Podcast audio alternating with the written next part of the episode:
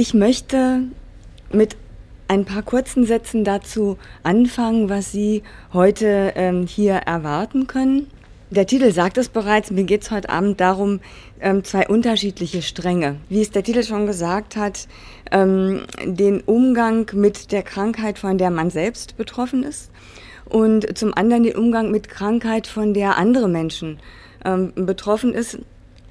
Hier liegt äh, der Schwerpunkt von meinem Fokus ähm, als Forscherin. Ich werfe aber auch einen Blick auf die Perspektive ähm, der Angehörigen einer erkrankten Person. Ähm, wer von Ihnen bereits gelaufene Vorträge im Rahmen dieser Ringvorlesung Heil und Heilung ähm, gehört hat, im Rahmen dieser Staffel, der ähm, hat schon darüber gehört, dass es gar nicht immer so einfach ist äh, mit der Zuordnung krank oder gesund. Das ist zwar kein Punkt, den ich heute vertiefen möchte, der aber eine ähm, Brücke baut zu dem Aspekt, ähm, um den es mir heute auch geht. Auch dafür, wie Krankheit erlebt wird, gibt es keine Norm. Ähm, jede, jeder von uns geht anders mit der eigenen Erkrankung um. Ähm, jede, jeder von uns erlebt und fühlt anders. Und natürlich, vielleicht auch deswegen, ist jeder Krankheitsverlauf anders. Ähm, heilsame Wege habe ich meine Vorlesung betitelt. Heilsame Wege finden für sich, Wege zu anderen, Zugang zum anderen finden. Damit ist gemeint ähm, Zugang zu den Gedanken, Gefühlen, zu den Ideen, zu den Vorstellungen, auch Überzeugungen äh, einer anderen Person zu erhalten. Wir alle kennen das aus alltäglichen und auch vielleicht aus besonderen Begegnungen mit anderen Menschen. Mal ist es zur Bewältigung von alltäglichen Lebenssituationen nur oberflächlich nötig. Ähm, wenn es also um einfache Verständigung geht, wer macht heute den Abwasch zum Beispiel. Ähm, mal reicht aber ein oberflächliches ähm, Verständnis nicht aus. Ähm, zum Beispiel, wenn es wenn jemand mir seine Sorgen und Nöte erzählt oder ähm, wenn jemand vor einer wichtigen Lebensentscheidung steht, dann ist es nötig zu verstehen, warum es der oder dem anderen, worum es dem ganz genau geht. Und ähm, in der wissenschaftlichen Betrachtung ist das ebenso. Als Forscherin muss ich genau verstehen, warum jemand tut, wie sie oder er es, tut. Ähm, warum etwas auch genau mit den Worten gesagt wird, mit denen jemand etwas sagt ähm, und so weiter. Ich habe Ihnen hier auf der Folie mal den Inhalt äh, des heutigen Abends ähm, äh, aufgeführt. Den ersten Punkt haben wir schon erledigt sozusagen. Worum geht es? Ähm, der zweite Punkt, zentrale Begriffe. Ich möchte Ihnen gerne zu Beginn die Begriffe Verstehen, Sinn und Kommunikation erläutern, ähm, so wie sie im Zusammenhang eines Projektes, das ich Ihnen im Anschluss unter Punkt 3, äh, das Beispiel Resilienz, ähm, vorstellen möchte, verwendet werden. Vielleicht einmal kurz vorweg eine Standortbestimmung für die methodisch Interessierten. Ähm, bei meiner Forschung steht ähm, rekonstruktiv äh, interpretative Methodik im Zentrum. Ähm, das bedeutet, das sind Verfahren, die die erhobenen Daten, zum Beispiel von Beobachtungen oder von äh, Interviews, nach klaren Verfahrensregeln in Textform bringen und dann interpretieren. Wie das aussieht, äh, zeige ich Ihnen äh, gleich am Beispiel. Ähm, der Sinn davon ist, Klemann hat es einmal sehr schön so ausgedrückt, Fremdes zu etwas Vertrautem zu machen. Und dazu muss man das Fremde, die, den anderen Menschen verstehen. Das führt zum ersten Klärungsbedarf, was ist überhaupt Verstehen? Ähm, wir hören oft und sagen vielleicht auch selbst, da finde ich keinen Zugang oder der hat wieder völlig dicht gemacht. Ähm, was die da macht, ist mir komplett unverständlich. Man kann aber auch dem gegenüber versuchen, Zugänge zu schaffen, Zugänge zu suchen, vielleicht auch Zugänge zu ermöglichen, Zugänge überhaupt erstmal zu erkennen. Darum soll es mir heute ein bisschen gehen, dazu etwas zu erzählen. Verstehen und auch Sinn sind sehr vielseitige und sehr unspezifische Begriffe, hängen aber sehr eng zusammen. Verstehen, damit beginne ich, kann man auf drei Ebenen fassen. Das erste ist das praktische Verstehen, also was macht jemand eigentlich da? Ähm, das andere ist das Verstehen von Motiven, warum macht jemand das, was sie oder er da macht? Und das dritte ist das Verstehen von Mustern. Also welche überindividuellen Sinnzusammenhänge liegen dieser Handlung zugrunde. Ähm, was dahinter sich verbirgt, erzähle ich sofort nochmal. Einer der großen Philosophen, die sich mit der Frage nach dem Verstehen befasst haben, ist Dilthey. Und er hat gesagt, verstehen kann man das, was der menschliche Geist erschaffen hat. Also ein Baum oder hier so eine schöne Pflanze, die kann ich als solche erkennen, aber ich kann sie nicht verstehen. Verstehen kann man auch was, das ist der zweite Punkt auf der Folie, was man durch, was durch Interaktion entsteht. Ähm, Interaktion bedeutet ein wechselseitiges, aufeinander bezogenes Handeln. Ähm, ganz simples Beispiel, wenn mir jemand die ausgestreckte rechte Hand hinhält ähm, und ich sie schüttle, zum Beispiel. Oder nochmal einen Schritt weiter im Verstehen. Jemand hält mir die linke Hand ausgestreckt hin, ich sehe aber, die rechte ist eingegipst, dann werde ich die linke schütteln. Gemeinsam haben wir dann nämlich ein ähm, hierzulande übliches Begrüßungsritual vollführt. Das passt direkt zum nächsten Punkt, was geschichtliches Gewordensein beinhaltet. Ähm, Rituale sind für Außenstehende oft schwer verständlich, weil sie einen starken Symbolgehalt haben. Und dieser Symbolgehalt ist oft im Laufe von Generationen äh, entstanden und hat zu der aktuell beobachtbaren Handlungsweise geführt. Die ursprüngliche Bedeutung ist dabei oftmals verloren gegangen. Bei diesem Händeschütteln, bei dem Beispiel, wäre das eben das Zeigen der leeren Waffenhand. Das äh, ist heutzutage zum Glück nicht mehr nötig hierzulande. Ich hatte ja versprochen, ich sage nochmal was zu dem überindividuellen Sinnzusammenhang. Das ist genau damit gemeint. Es gibt bestimmte kulturelle äh, Rituale, Begrüßungsrituale sind dafür etwas sehr Typisches. Die haben einen überindividuellen Sinnzusammenhang. Weil der nicht an mir alleine hängt oder an der mir gegenüberliegenden Person, sondern weil den einfach viele Menschen teilen.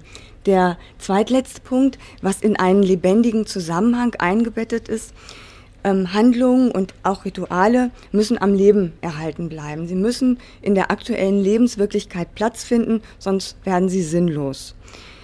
Ähm, was durch Ziele, Regeln und Werte äh, beeinflusst ist, es muss die schon angesprochene überindividuelle Ebene geben, die jemand anders kennt oder nachvollziehen kann. Wenn ich also diese Hand schüttle, muss das auch für andere irgendeine Form von Bedeutung haben. Am besten natürlich die, sie zu ergreifen und äh, mich zu begrüßen.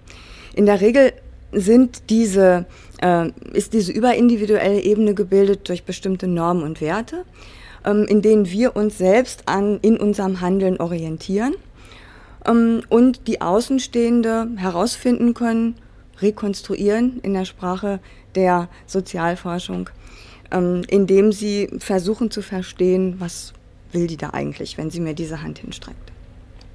Damit haben wir schon eine Rahmung für die erste Kategorie. Praktisches Verstehen.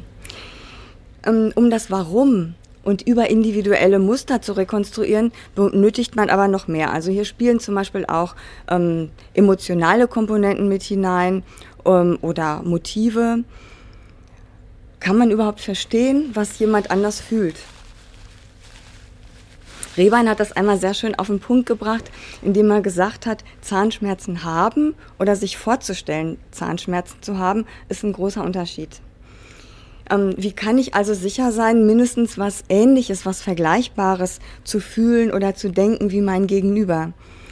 Ähm, das ist oftmals selbst in engen und langjährigen Beziehungen schwierig, aber umso problematischer natürlich bei äh, uns unbekannten Personen. Büchner hat seinen Danton sagen lassen, ähm, einander kennen. Wir müssten uns die Schädeldecken aufbrechen und die Gedanken einander aus den Hirnfasern zerren. Das scheint jetzt keine so gute Methode zu sein. Aber all das, auch da diese Idee, die dahinter steckt, hat äh, mit Verstehen zu tun und mit der Frage, ob das überhaupt geht. jemand anderen verstehen. Er nicht würde vielleicht Büchner sagen oder falls es aber doch geht, wie das funktionieren kann.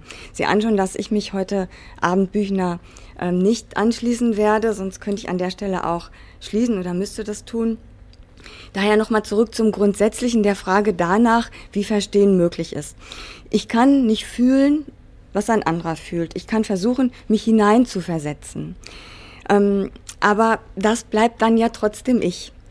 Es ist noch sehr beeinflusst davon, wie ich mich fühlen würde, wenn ich an der Stelle der anderen Person wäre.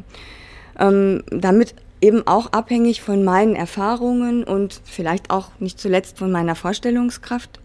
Das ist im Grunde damit gemeint, wenn ich sage, sich in jemanden hineinversetzen. Damit werden wir immer wieder auf uns, auf die äh, Betrachterinnen und Betrachter verwiesen. Wir vollziehen also mit dem Verstand oder durch Einfühlen nach, was andere äh, tun oder was andere erleben. Verstehen ist damit, der erste Punkt auf der nächsten Folie äh, zeigt es, ist damit immer auch ein subjektives Verfahren. In der Forschung, äh, wie ich sie betreibe, geht es oft auch darum herauszufinden, wie mein Gegenüber sich fühlt.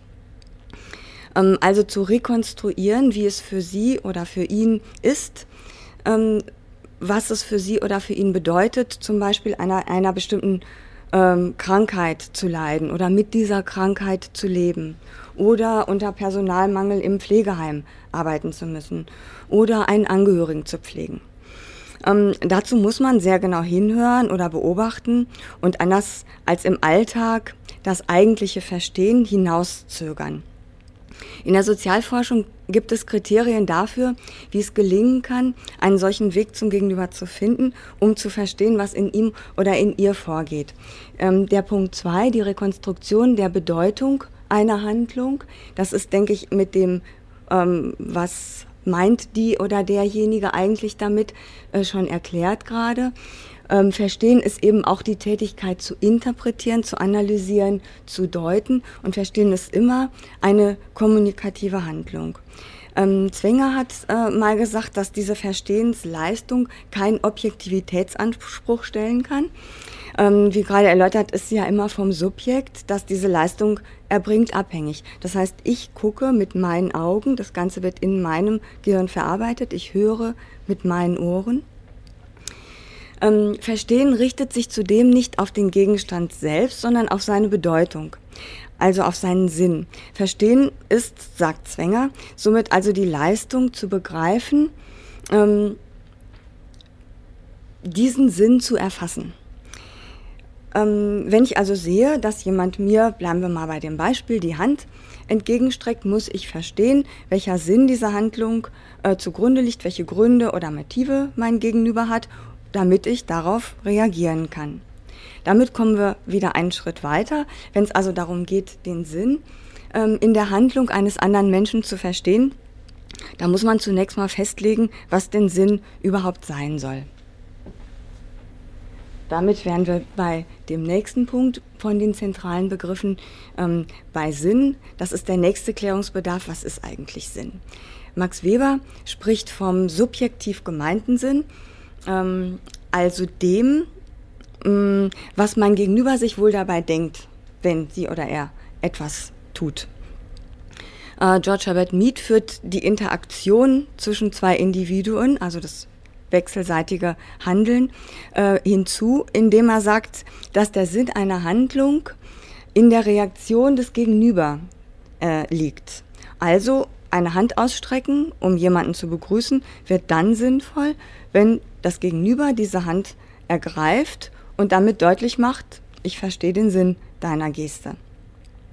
Jetzt ist es aber nicht so, ähm, dass der Sinn einer Handlung oder auch eines gesprochenen Wortes oder eben wie in dem Fall einer Geste ähm, immanent ist.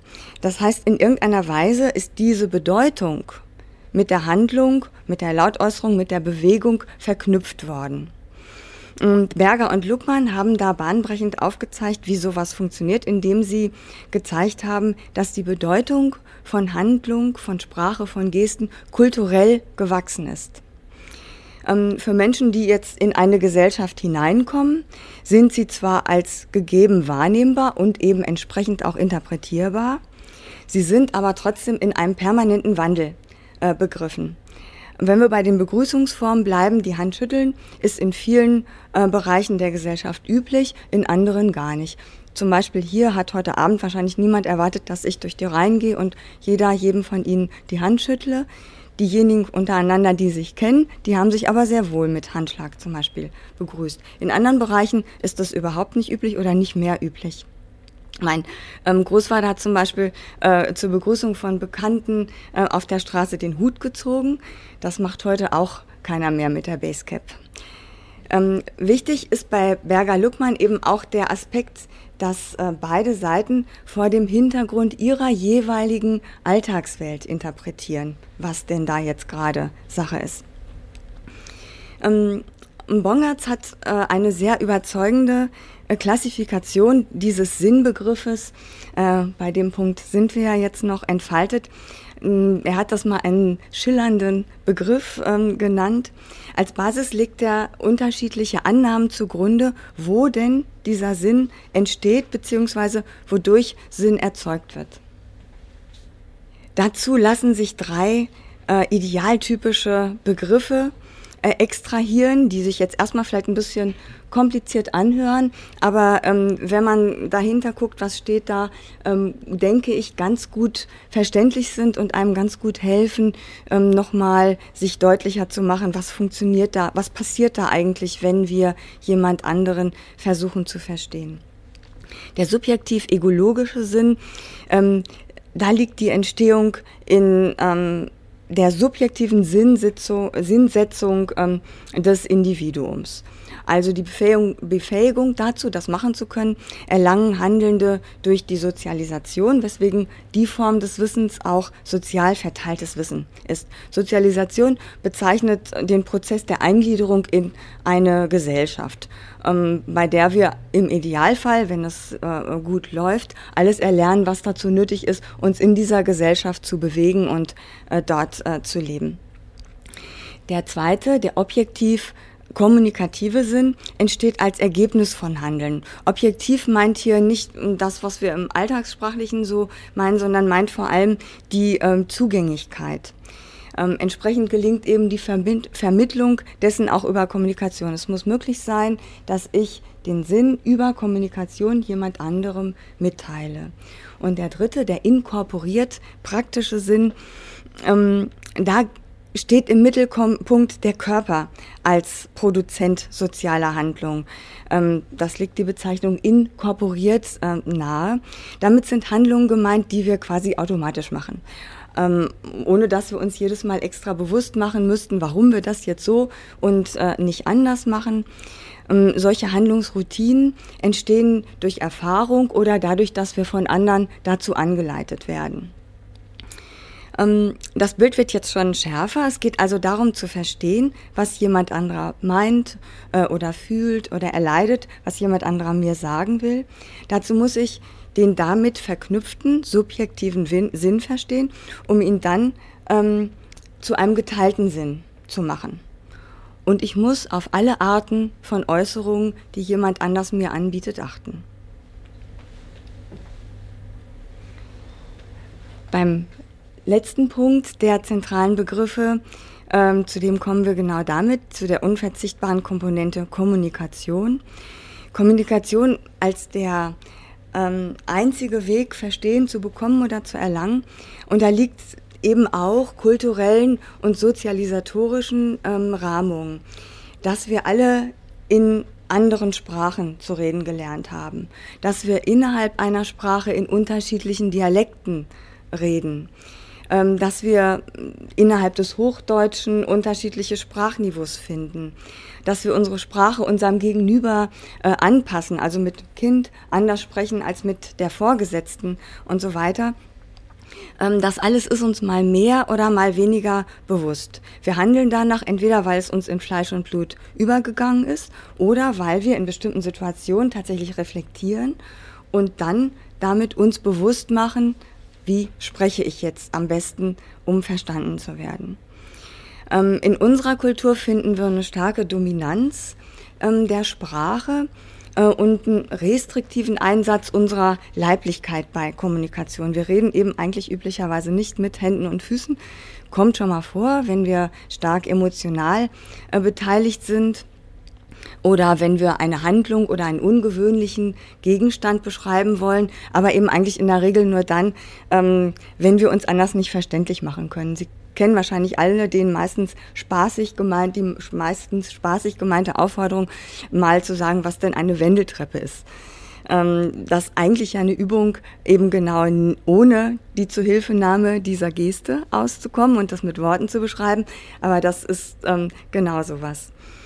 Die anderen Ausprägungen, die ich hier auf der Folie noch aufgeschrieben habe, also Laute, Gestik, ähm, Mimik, Bewegung, Tanz, Berührung, Musik, Bilder, Fotos oder Skulpturen, ähm, stehen uns aber natürlich auch alle zur Verfügung und sollten, vor allem wenn wir es mit äh, Einschränkungen in der, bei der sprachlichen Kommunikation zu tun haben, unbedingt genutzt werden.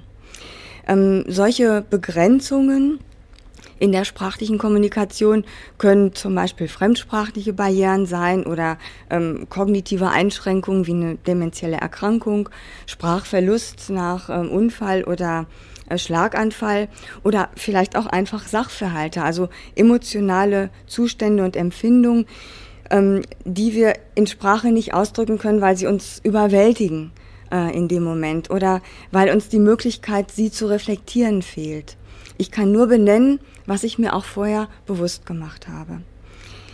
Die rekonstruktive Sozialforschung als deren Vertreterin, wie äh, so schön am Anfang gesagt, stehe ich ja hier, erhebt den Anspruch, verstehen zu wollen, äh, was Menschen tun, oftmals eben auch, warum sie es tun, welchen Sinn die Menschen bewusst oder eben auch unbewusst mit ihrem Handeln verbinden.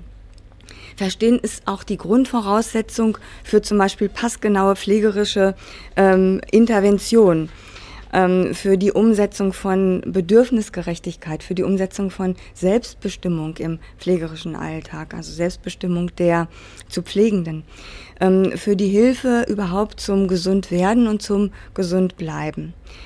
Das Grundproblem ist dabei dann natürlich, wie finde ich überhaupt heraus, was jemand anders möchte oder warum jemand etwas macht oder vielleicht auch nicht macht. Ähm, das wird eben erst recht zur Herausforderung, wenn die Person anders als üblich kommuniziert, wie ich das gerade am Beispiel der eingeschränkten Sprachfähigkeit versucht habe zu verdeutlichen. Es ergeben sich also für Forscherinnen und Forscher, aber ebenso für Angehörige ähm, ein paar Grundregeln, äh, die diese Art Kommunikation erleichtern oder, um im Sprachgebrauch des Vortrags hier zu bleiben, Zugänge schaffen können. Ich habe Ihnen die mal auf der Folie aufgeschrieben, eine veränderte Gesprächsstruktur. Das meint zum Beispiel nicht so, wie wir es gewohnt sind, folgerichtig eins nach dem anderen und wie wir es ja auch gelernt haben, erzähl mal eins nach dem anderen, sonst kann ich nicht verstehen, ähm, so zu erzählen, sondern auch Sprünge zu erlauben und eben vielleicht auch lange Pausen zu erlauben und erst später wieder auf das Thema zurückzukommen oder so. Das heißt einfach, die Struktur, die wir gewohnt sind, mal sich nicht ärgern, wenn die durchbrochen wird, sondern versuchen, das anzunehmen und damit umzugehen. Mit Erleben, ich habe das eh deswegen groß geschrieben, weil es genau um das, dieses Erleben geht, eine andere Aufmerksamkeit. Ähm, jemand anderem zu schenken. Also wirklich auf alles zu achten, auf alle Gesichtsausdrücke, auf jede Bewegung, auf die Finger, vielleicht auf die Füße, ähm, zu achten, was jemand macht. Nachvollziehen als dritten Punkt. Äh, damit ist gemeint, auch jemand anderen zu interpretieren lernen. Gerade wenn wir es mit zu pflegenden Angehörigen zu tun haben, ist das oft ein ganz zentraler Schritt, sich wirklich mal darauf einzulassen und das zu versuchen und auch andere Formen zu wählen, also wirklich mit dem ganzen Körper zu sprechen. Ich kann sagen, jetzt trink doch mal einen Schluck. Ich kann das aber begleiten mit einer entsprechenden Geste, indem ich entweder auch ein Glas nehme, die Geste reicht in der Regel schon, äh, und sage, jetzt trink doch mal einen Schluck wird sehr viel mehr ähm, Erfolg haben. Also mit dem ganzen Körper zu sprechen. Wittgenstein ähm, hat mal gesagt, die Bedeutung eines Wortes ist sein Gebrauch in der Sprache. Und wenn man jetzt Wort nicht zu wörtlich nimmt, sondern auf alle Äußerungen und äh, beobachtbaren Handlungen erweitert, hat das auch ganz forschungspraktische Konsequenzen. Was also jemand meint, wenn sie oder er ein ganz bestimmtes Wort äh, benutzt, kann ich als Wissenschaftlerin nur über den jeweils spezifischen Gebrauch klären, indem dieses Wort jetzt von dieser spezifischen, speziellen, individuellen Person verwendet wird. Ähm, was jemand also meint, wenn sie oder er von starken Schmerzen spricht oder von so einem Durcheinander im Kopf, äh, muss ich als Forscherin zunächst mal als völlig unklar werten. Ähm, eine häufig gestellte Forderung an die Forschung ist es, evidente Ergebnisse zu liefern. Evidenz steht da auch schon mal bei dem Punkt 1. Was ist das Evidenz? Ähm, ich habe mal die Definition aus dem Duden ausgeschrieben, aufgeschrieben, da steht ähm, unmittelbare und vollständige Einsichtigkeit, Deutlichkeit, Gewissheit, unumstößliche Tatsache, faktische Gegebenheit. Das ist natürlich ein sehr gewaltiger Anspruch. Ähm, in der Wissenschaft werden darunter Erkenntnisse verstanden, die aus der empirischen Forschung, also aus dem Erheben von Daten, unter strikter Einhaltung der jeweiligen Verfahrensregeln gewonnen wurde. Ähm, Max Weber hat zwischen rationaler Evidenz und emotionaler Evidenz unterschieden. Erste bezieht sich auf das Nachvollziehen ähm, des vom anderen gemeinten Sinns einer Handlung durch den eigenen Verstand. Und das andere beschreibt den Vorgang des Nachvollziehens äh, durch das Nachfühlen, durch das eben beschriebene sich hineinversetzen. Über beide Formen äh, habe ich ja auch schon berichtet. An der Stelle ein kleines Zwischenfazit. Wissenschaftliches Verstehen setzt, wie ähm, Hitzler das mal äh, sehr schön gesagt hat, Dummheit als Methode ein. Ähm, das heißt, man stellt sich dumm, um eben nicht vorschnell von sich auf andere zu schließen. Das würde das, das schöne Sprichwort ähm, würde das so formulieren. Ähm, um zu evidenten Ergebnissen zu kommen, müssen also die forschungspraktischen Regeln eingehalten werden. Wie das aussehen kann, möchte ich Ihnen gerne am äh, Beispiel Resilienz im dritten und ähm, letzten Punkt meines Vortrags an einem Projektbeispiel ähm, verdeutlichen. Verstehen, über das ich jetzt äh, äh, gesprochen habe, und Sinn muss unterschieden werden von akzeptieren, annehmen. Ähm, letzteres erfordert zwar in der Regel, ersteres spielt aber in der Wissenschaft zunächst mal keine Rolle. Bedeutsam wird es aber, wenn man sich den zweiten Aspekt des ähm, heutigen Themas ansieht, nämlich Wege zur eigenen Krankheit. Wie reagieren wir, wenn wir selbst von einer schweren Krankheit betroffen sind? Man kann sich dagegen wehren. Man kann versuchen, es so lange wie möglich zu ignorieren. Man kann resignieren. Man kann verzweifeln. Man kann akzeptieren, was da passiert. Ähm, diese Reaktion kennen Sie alle, haben Sie vielleicht auch schon selbst ähm, erlebt. Vermutlich sind sie auch alle in unterschiedlichen Krankheitsstadien durchaus hilfreich. Ähm, um den aktuellen Moment, zum Beispiel, wenn ich davon erfahre, ähm, von einer schwerwiegenden Diagnose oder bei einer akuten Verschlechterung oder Schmerzen, um diesen Moment zu bewältigen oder zu überstehen. Man kann also nicht sagen, es gibt da irgendeine Form von Ranking, was besser oder schlechter ist. Ähm, das Phänomen, an dem sich unser Forschungsinteresse bei diesem Projekt, bei dieser äh, Projektidee über Resilienz entzündet hat, ist folgendes. Ähm, warum gelingt es manchen Be Menschen besser als anderen mit Krankheit und Schicksalsschlägen ähm, fertig zu we werden? Warum gelingt es ihnen für sich Wege zu finden, sich gut zu fühlen, vielleicht auch was Positives ähm, für sich äh, zu entdecken? Und in dem Zusammenhang ist eben häufig von äh, Resilienz äh, zu hören oder zu lesen. Die Frage dabei ist, wie solche inneren Kräfte gefördert oder aktiviert werden können. In der Literatur zum Thema zeigt sich, ähm, dass Resilienz einen wichtigen Faktor darstellt ähm, für einen gelungenen Anpassungsprozess, zum Beispiel bei chronischen, bei fortschreitenden äh, Erkrankungen. Dadurch schützt ähm, oder demnach schützt diese äh, Resilienz davor, zu tiefe Einbrüche zu erleben, ähm, bei den Aktivitäten des alltäglichen Lebens, weil es ja immer wieder Verschlechterungsschübe gibt, die immer wieder aufs Neue bewältigt werden müssen. Ähm, und es mildert auch offensichtlich, sagt äh, die Literatur zum Thema, ähm, eine schädliche Kon Konsequenzen, die diese Erkrankungen alle mit sich führen. Zudem scheint Resilienz auch erlernbar zu sein. Ähm, sie wirkt eine, als eine Art Puffer ähm, gegenüber negativen Gesundheitsveränderungen. Ähm, die Diagnose einer solchen schweren, unheilbaren, vielleicht chronischen Erkrankung ist natürlich in der Regel erstmal ein krisenhaftes Ereignis und die Bewältigung gelingt auch nicht immer. Ähm, wenn der Grad der Bedrohung durch diese Krankheit zu groß ist, reicht eben vielleicht auch bereits vorhandene Resilienzfähigkeit ähm, nicht immer aus. Und damit ergibt sich der vierte Klärungsbedarf. Was ist denn eigentlich jetzt überhaupt diese Resilienz? Ähm, Resilienz wird definiert als eine Ressource, die einer Person zur Verfügung steht, um möglichst gut mit Stress, stresshaften Ereignissen, krisenhaften Ereignissen umgehen zu können. Resilienz ist in Belastungssituationen stabilisierend und ähm, Resilienz bedeutet auch, dass man, wir reden ja jetzt, äh, oder ich rede heute von, von chronischen ähm, Erkrankungen, dass man von bestimmten Bewältigungsmustern, die man entwickelt hat im Laufe der Erkrankung, auch ablassen können muss und neue entwickeln, wenn man merkt, dass die alten Bewältigungsmuster nicht mehr hilfreich ähm, sind. Für unser Projekt gehen wir davon aus, ähm, dass die Förderung der Resilienzfähigkeit dabei hilft, ähm, das individuelle Wohlbefinden von chronisch kranken oder eines chronisch kranken Menschen ähm, und eben damit natürlich auch seine Lebensqualität zu erhöhen.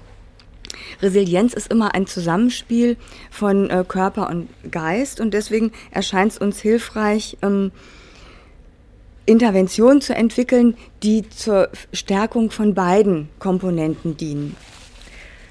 Nicht vergessen darf man natürlich auch die Angehörigen, ähm, sie einzubeziehen, ähm, ist sicher nicht nur, aber auch bei degenerativen Erkrankungen besonders wichtig. Ähm, das liegt daran, dass solche Erkrankungen, zum Beispiel ist das Multiple Sklerose oder Morbus Parkinson ähm, oder ähm, solche aus dem Spektrum demenzieller Erkrankungen, mit ständigen und in ihrem Verlauf völlig unvorhersehbaren Verschlechterungen einhergehen. Das heißt, ich weiß also nie, ob das, was ich heute kann, auch in der nächsten Woche noch möglich sein wird. Das führt nicht nur zu sehr schweren ähm, psychischen Herausforderungen, sondern macht auch Planungen, die eigentlich über das unmittelbare, die unmittelbare Zukunft hinausgehen, fast unmöglich. Ähm, damit einhergeht dann eben entsprechend natürlich eine ganz enorme Ungewissheit und Unsicherheit, äh, mit denen die Erkrankten, aber eben auch die Angehörigen leben müssen. Ähm, daher ist es wichtig, mit sich und mit seinen Angehörigen neue Formen des Miteinander auszuprobieren. Ähm, Im Sinne dieser Liste ähm, von der Folie, die ich eben gezeigt habe, ähm, immer mit dem Ziel von Akzeptanzgewinnung. Wie das aussehen könnte, also welche Formen dabei hilfreich sind, das möchten wir in unserem Projekt mit den Betroffenen zusammen herausfinden. Ähm, dabei geht es uns darum, aus der Innensicht der Betroffenen, also eben aus der Frage, was fühlst du, wie geht es dir äh, damit, ähm, herauszufinden, ob es gelingt, mit bestimmten Herangehensweisen äh, innere Sicherheit zu fördern. Oder anders formuliert, ob die Erkrankten eine ähm, höhere Unsicherheitstoleranz äh, entwickeln können. Über die vorhin eingeführten äh, theoretischen Annahmen dazu, wie Verstehen überhaupt möglich ist, wollen wir dann also am Alltag der Menschen teilnehmen. Und das bedeutet, durch ähm, geeignete Verfahren zu interpretieren und eben auch in der oben gezeigten Bedeutung zu verstehen, wie es den Erkrankten geht und wie sie sich in den jeweiligen Phasen fühlen. Wir werden also viel Zeit mit den Betroffenen äh, verbringen, zuhören, was sie in welcher Form auch immer äh, sagen, zusehen, was sie tun, gucken, wie sie es tun und allgemein gesprochen also alles registrieren, ähm, was möglich ist und dann in dem nächsten Schritt ähm, die Bedeutung für die betroffene Person daraus rekonstruieren. Daraus ergibt sich dann, hoffen wir oder erwarten wir, ein Bild darüber, ähm, was den Erkrankten zu einer Stärkung ihrer individuellen Resilienz ver hilft. Das lindert natürlich nicht die Striche, die einem die Erkrankung immer wieder durch Wünsche und Pläne macht.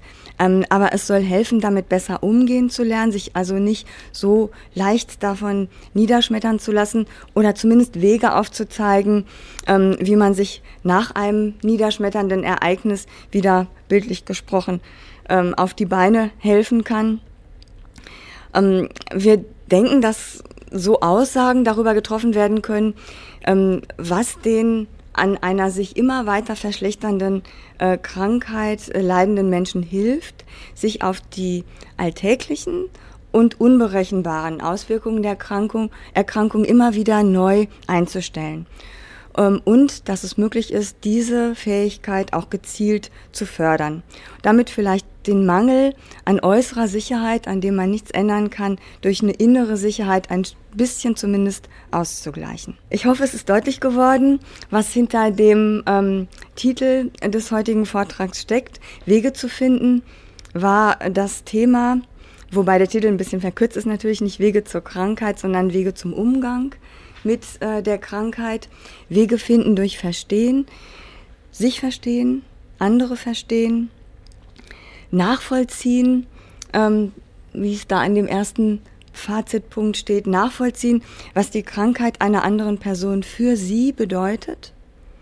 Unter Beachtung natürlich des Problems, ähm, dass Erfahrung und Erleben notwendigerweise subjektiv sind. Dazu bieten aber die Forschungsmethoden, das konnte ich jetzt hier nur ein bisschen anreißen, hilfreiche Wege. Den Umgang mit eigener Erkrankung erlernen Dazu kann ein hilfreicher Weg sein, äh, die Stärkung der eigenen Resilienz. Ich danke Ihnen sehr für Ihr Kommen, für Ihr Zuhören und Mitverstehen und freue mich auf Ihre Fragen oder Anregungen.